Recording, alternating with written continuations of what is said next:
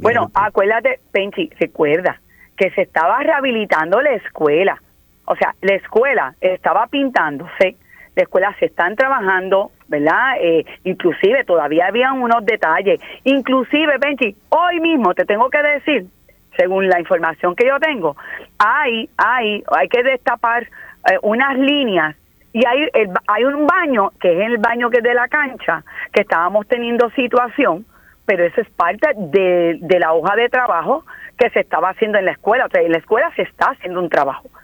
A mí, a mí volvemos, es que esté, que me digan que esté precario.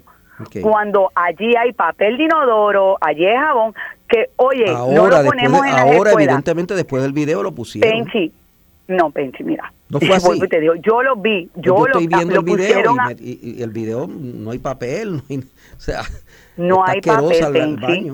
pero dame explicarte porque volvemos. O sea, el, que el que conoce la logística de las escuelas sabe que muchas veces, y esto va a depender de las comunidades escolares, hay comunidades escolares que yo puedo poner el baño, puedo poner el jabón, el papel, y no me queman el papel, no me tapan el inodoro. O sea que esto puede ser vandalismo. Hace, hace, un buen uso de, de, de ¿verdad? Puede ser vandalismo de los mismos estudiantes. Mire, en Guaynabo me,